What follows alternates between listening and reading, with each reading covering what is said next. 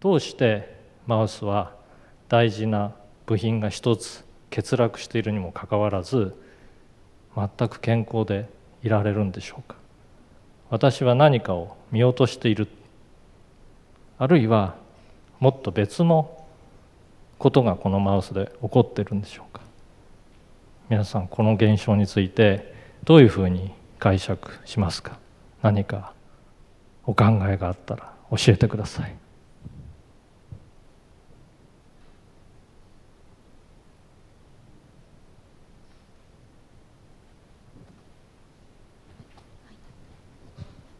国学院大学の辻川です。よくあの事故などで、えー、脳の半分を欠損してしまった人などがもう半分側の脳がその機能を補ってまた目覚めるというふうな事例を聞くのと同様にこのマウスでもやはり GP2 遺伝子の何らかの役割を他の細胞が担ったことによってこのネズミは正常に生きることができたんじゃないかなというふうに思います。はい。非常に鋭い視点だと思います。他に何かコメントがありますか？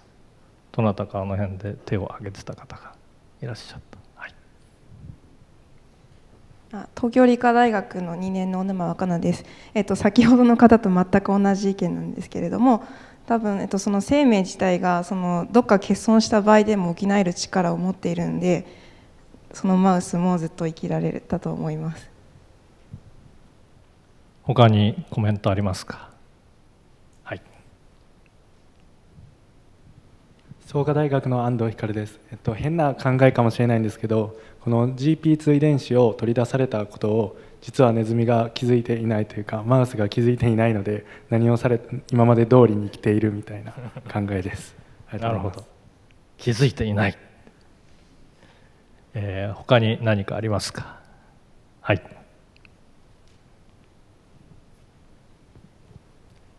茨城大学の本間と申します。えっ、ー、とこの GP2 遺伝子は人間に必要がない微低骨が残っているようにすでに必要がなくなったものであったっていう可能性を私は考えました。なるほど。それも一案ですよね。その本来必要のない、えー、遺伝子を持っていてそれがなくなっても何ともない、えー、そういう考え方ももちろん成り立つと思います。はい、他にありますか？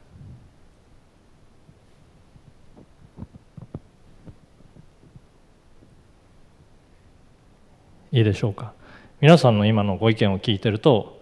えー、非常にあの良い視点といいますか生命を捉え直す上で非常に良いことに気づかれていると思うんです。つまりもしこのマウスという生命体が機械のようなものであればその機械を作っている部品の中ではそれぞれの部品が必ず何かの役割を担っているわけです。部品と役割は1対1の関係で対応しているからコンピューターや、えー、テレビができるわけです。そしてそこの中には余分な部品なんかは本来ないわけですよね。そんなものを載せておけばそれだけコストがかかるんでギリギリまで切り詰めてるわけです。あのスマートフォンなんかはあんな小さい中に本当に必要最低限のものがびっしり入っていてどの部品も何らかの役割を持っているんでその部品が壊れればスマートフォンは壊れてしまいます。でも生命はそうはなってないわけです。何かが壊れればそれを補えるような力を持っているのかもしれない。あるいはいくつかあの重複した機能を持っていて本来は普通はいらないけれども何かが壊れるとそれがバックアップとして立ち上がる。だからもともとバックアップとしてあったものはそれが壊れてもいらなくいらない。特に何事も起きない。つまり生命というものはそういうある種の可変性柔軟性あるいは足りないものを補うような相補的なそういう性質を持っている。それが機械的な見方に対する非常に大きなアンチテーゼになっていて私たちはやっぱり生命をこう機械とみなしすぎているわけですね。で機械を機械としてみなしてそれに操作を加えていろんな改良を加えようとしているわけですけれども生命というのは本来的に機械とは違う性質を持っている、えー、そういうことをねこの GP2 遺伝子ノックアウトマウスが GP2 が欠損しているにもかかわらず全く正常だっていうことを目の当たりにして私も遅ればせながらようやくそのことに気がついたんです。で実はですね生命は機械なんかじゃなくてもっと動的なものだもっと流れてるものだそういうコンセプトをすでに考えてたそういう人たちが実はいたんです。でそういう人たちの中で非常に先見的なことを考えていた人を今日はちょっと紹介したいと思うんです。生命は機械ではない。生命は流れだと言った人がかつていました。その人の名はルドルフ・シェーンハイマーという人でした。この人は1898年に生まれて1941年に死にました。謎の自殺を遂げて43歳という若さで死んでしまいました。今ですねこのシェーンハイマーの名前はどんなに一生懸命教科書を調べてもほとんど出てきません。一行も触れられてないばかりかすっかり科学の歴史の中では忘れ去られてしまった人なんです、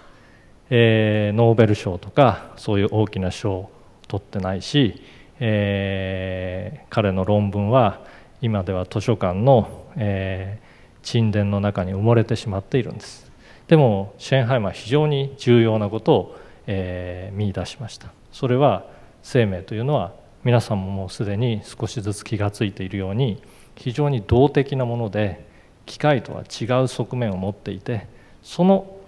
動的な側面こそが生命を定義していく上であるいは生命感というものを私たちが持つ上で大事な視点を与えてくれているということをシェーンハイマーは教えてくれました。ではシェーンハイマーの実験というのをちょっとご紹介したいと思うんです。シェーンハイマーの問いかけは非常にシンプルなものでした。生きてるっていうのは私たちが毎日毎日ご飯を食べ続けなければいけないということなんです。じゃあ食べ物を食べ続けるっていうのは生命にとってどんな意味を持っているのかっていうのを彼は問いかけたんです。すでにシェーンハイマーの時代機械論的な生命観というのは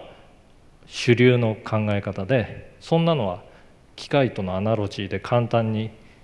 説明できるよとみんな思ってたんです。つまり私たちの体というのは自動車のガソリンエンジンのようなものでエネルギーとしてガソリンがいる。それを取り入れるとそれを燃やしてエネルギーを生み出す。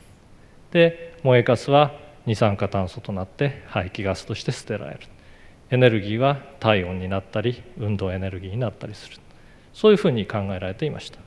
じゃあシェーンハイマーは食べた食べ物が本当に燃やされて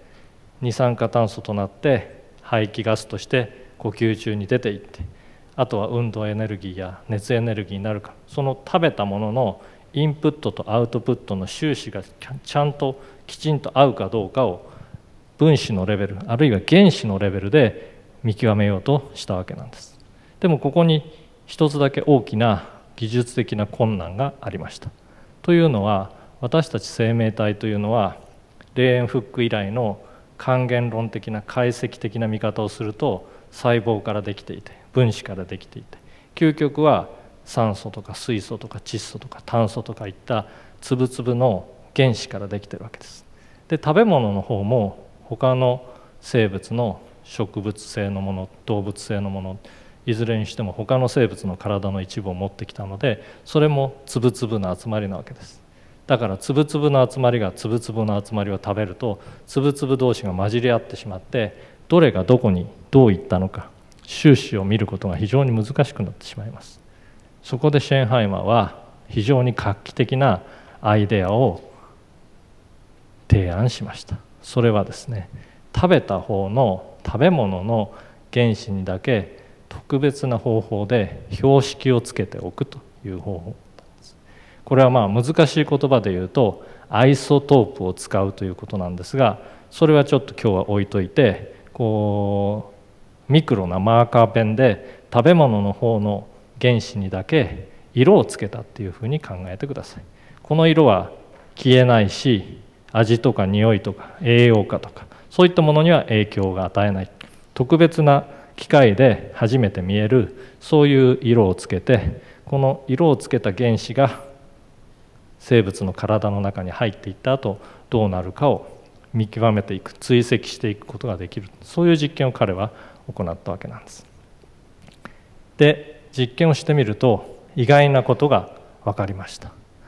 食べた食べ物の中に含まれている原子例えば炭素の原子はネズミの体の尻尾の先から頭の先までずっと散らばっていって燃やされることなくネズミの体の一部に溶け込んでいってしまったんです。もちろん燃やされる部分もありましたけれども半分以上の原子はネズミの体の一部になり変わっていました。シェンハイムはこの実験非常に厳密にやっていてネズミの体重をきちんと測ってネズミから出ていくものを全て集めて、えー、その収支を見極めようとしていました。ネズミのこの実験で使っている実験ネズミの最初の体重を測っておきました。そして、えー、この着色して標識した原子を体の中に取り入れてその量がどんどんどんどん増えていくネズミの体重を測っていきました。色がついた原子が増えているのにネズミの体重は1グラムも変化しない。ほとんど同じ体重で推移していきました。じゃあ一体食べて原子が増えているのにどうして体重が増えないんでしょうか。シェンハイマーはこの実験を次のように解釈しました。食べた食べ物の原子はたちまちネズミの体の一部になり変わっていきます。しかしその時同時にもう一つ目に見えない形で大事なことが起きている。それはこの時点でネズミの体を体を作っていた原子が代わりに抜け出ていくということなんです。つまり食べ物を食べるっていうのはエネルギーを補給するんではなくて自分自身の体を入れ替えてる。分子のレベルで原子のレベルで入れ替えているということなんです。しかもですねこの入れ替える速度は非常に速い。消化管の細胞の、えー、分子や原子だったら23日で入れ替わって、えー、完全に食物由来のものに、えー、置き換わってします。しまいます。筋肉の細胞だったら2週間ぐらいで半分が入れ替わっていきます、えー血液の細胞だったらもうちょっとゆっくり数ヶ月で入れ替わっていきます。でも体の中でどこも例外なく脳細胞だって心臓の細胞だって細胞としては分裂しないはずなのに中身の分子や原子は高速度で食べ物の分子や原子と入れ替わっています。それは皆さんも同じです。皆さんも例えばお腹についてる体脂肪を気にしてる方がいるかもしれません。でもその体脂肪は皆さんとずっとずっと一緒に共にしているわけじゃないんです。その体脂肪はものすごい速度で分解されて外へ運び出されています。でも皆さんがものすごい速度で運び入れているんでいつもそこについているように見えるだけです。昨日の私と今日の私はそういう意味では違う。1週間前だとだいぶ違う。半年経つと私たちの体というのはえー、ガラリと入れ替わってしまっていて1年も経つとですね物質レベルで1年前の私を作っていた分子や原子はほとんど残っていない。全く入れ替わってるわけです。それは歯とか骨とか硬く見えるところでも中身はすごい速度で入れ替わってますし表面もゆっくりと入れ替わっています。ですからよくあの久しぶりにこう 友達と会って「いや全然変わらないね」なんていうふうに挨拶するけれども本当は皆さんは1年も経つとお変わりありまくりで別人になってるわけなんです。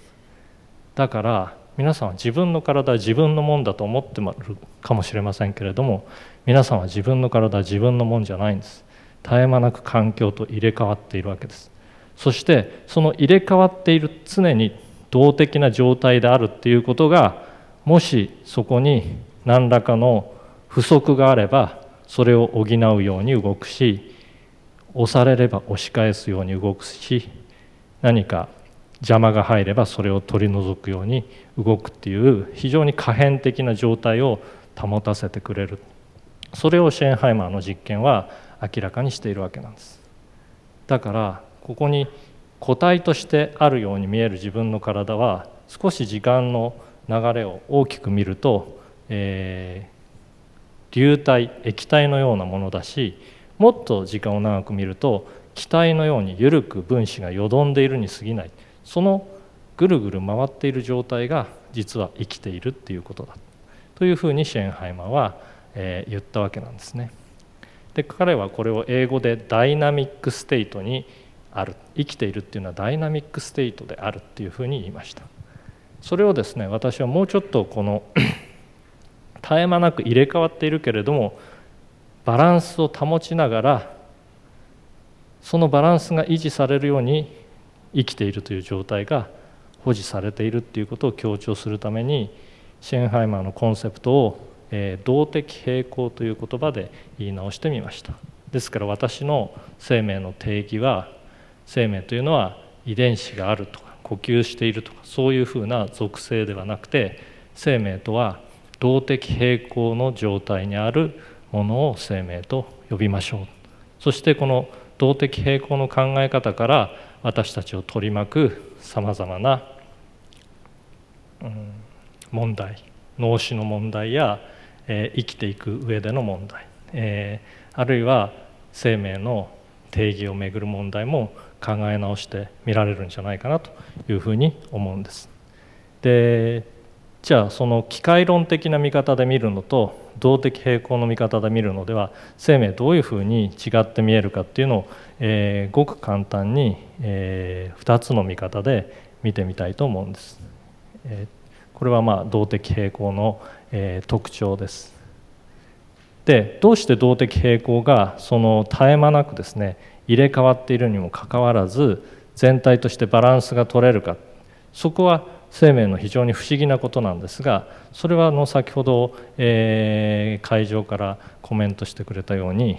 えー、あるものが欠落するとそれを補うように動ける。そういう可変性が生命の中にあるからでそういう可変性はどこにどういう仕組みで保障されてるかっていうと相補性という仕組みで、えー、分子や細胞が成り立っているからそういった、えー、ことが可能だというふうに説明できるんです。それはちょうどジグソーパズルのピースのようなもので真ん中のピースがなくなっても周りの8つのピースが残っていれば真ん中のピースの形は保存されるんで新しい分子がそこに入っていけるわけです。しかも細胞は本当はジグソーパズルのピースみたいにこうカチッとしたものじゃなくてもっとゆるゆるやわやわのものなので、えー、真ん中のピースがないという状態が受精卵の段階から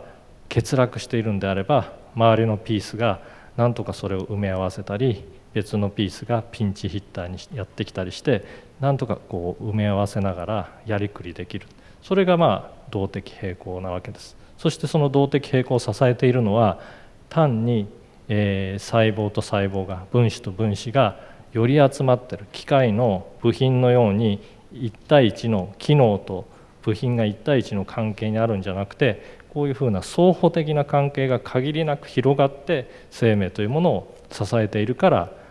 あるものがなくなっても何とかやっていけるし傷ついても治るし損傷を受けても他のものが代替できるつまり動的平衡を支えている大事なコンセプトとして細胞の、相補性分子の相補性というものがその背景にあるわけです。さてですねその動的平衡として生命を見るのと機械論的に生命を見るのでは生命の見方っていうのはだいぶ違って見えてきます。その例をまあ3つほどお話してから皆さんと意見を交換してみたいと思うんです。一つはですねこれはあの大体4歳ぐらいの子供が人間の絵を描いた時に描く典型的な絵で、まあ、非常に可愛らしい絵といえば可愛らしい絵なんですが目鼻口を描いて、えー、手足をそこにつけちゃうというふうにもう誰に教えられることもなく子供はある種の機械論的な生命観にはまっていて人間というのは主要なピースが部品がより集まってできたもんだっていうふうに思ってしまっているっていうことです。でも動的平衡の考え方から見るとこの部品がより集まってロボットのようにできているっていう考え方は少しだけおかしいというのは例えば花という、えピースを見てみると子供はこういうふうに三角形の輪郭をつけていますけれども花って一体どこからどこまでが花かって考えると非常に明確じゃない。花っていうのは2つの穴があって嗅覚上皮細胞というのがその天井にあってそこに匂いのレセプターというのがいっぱいあって匂いの分子がそこにやってくるとそこから信号が脳に伝わってどんな匂いかを判断するわけです。でも嗅覚はそこで終わるんじゃなくて実はそこから始まるわけでしてもしいい匂いだったら近づいていって飲んだり食べたりして代謝していくわけですしもし非常に嫌な匂い硫化水素みたいな生命にとって危険をもたらすような匂いだったらまず呼吸を止めないといけない。そこからできるだけ早く逃げないといけないわけなんで、えー、筋肉とか骨が動か動き出さなきゃいけないわけです。だからもしですねブラック・ジャックみたいな優秀な外科医がやってきてこの人間から鼻を取り出そうと思ってメスで鼻を切ろうと思うとそのメスはどれぐらい深くえぐれば鼻という部品を取り出してこれるかという問題に対して彼のメスは躊躇せざるを得ないわけです。結局その鼻という機能はどっかに限局されてるわけでもないしある部品と1対1に対応してるわけでもなくて体全体に広がっているわけなんです。でそれは鼻だけじゃなくて目だって口だって心臓だって腎臓だって肺だってみんな他の体の細胞やパーツと多かれ少なかれジグソーパズルのピースみたいに双方的な関係を持って広がっているわけなんです。だから人間の体からどこか部分的に切り抜いてくるっていうのは本当はできない。もしそれをやろうとするとそこにあった関係性が切断されてしまうわけです。そしてそれをどっかに持ってって再生しようと思っても元にあった関係性を全て復元することは決してできないわけです。なぜならば動的平衡というのは時間の関数としてあってその時点で絶え間ない関係性が一回性のものとして成り立っているわけなんでそれを切断すると二度とそれは再生できないわけです。私が臓器移植に懐疑的な理由もそこにあります。同じような問題は先ほど一番最初にお話したような脳死の問題というのがあります。脳死脳が死ねばその身体は死体とみなしてよいということが一応法律でも認められて先ほど皆さんと見ていただいたように保険証の裏に、え、臓器を提供するかしないかを意思表示する、えー、ところがあります。もしあそこに何も書いていないと私は脳を、えー、私は臓器を提供しませんと、え否定の意思を明確にしてないともし皆さんが死んで脳死で死んだ後、え家族が同意すれば臓器は提供されることになってしまいます。もう一つこの問題についてあるのはもう一つの脳死問題でそれは脳が始まると書く脳死問題です脳が死ねばその人が死んだと定義できるんであればその人が人になるのは一体いつか人の出発点は一体いつかという問題が当然出てくるわけでして脳が死ねばその人が死ぬのであれば脳が始まるところがその人が始まる人が人になるところだというふうに考えていいという、まあ、思考法が出てくるわけです。脳が始まるって一体いつか受精が成立して細胞が2細胞4細胞8細胞とどんどん分裂していって増えていくとですね細胞は動的平衡状態によって互いに他を認識し合いながら分業していくわけです。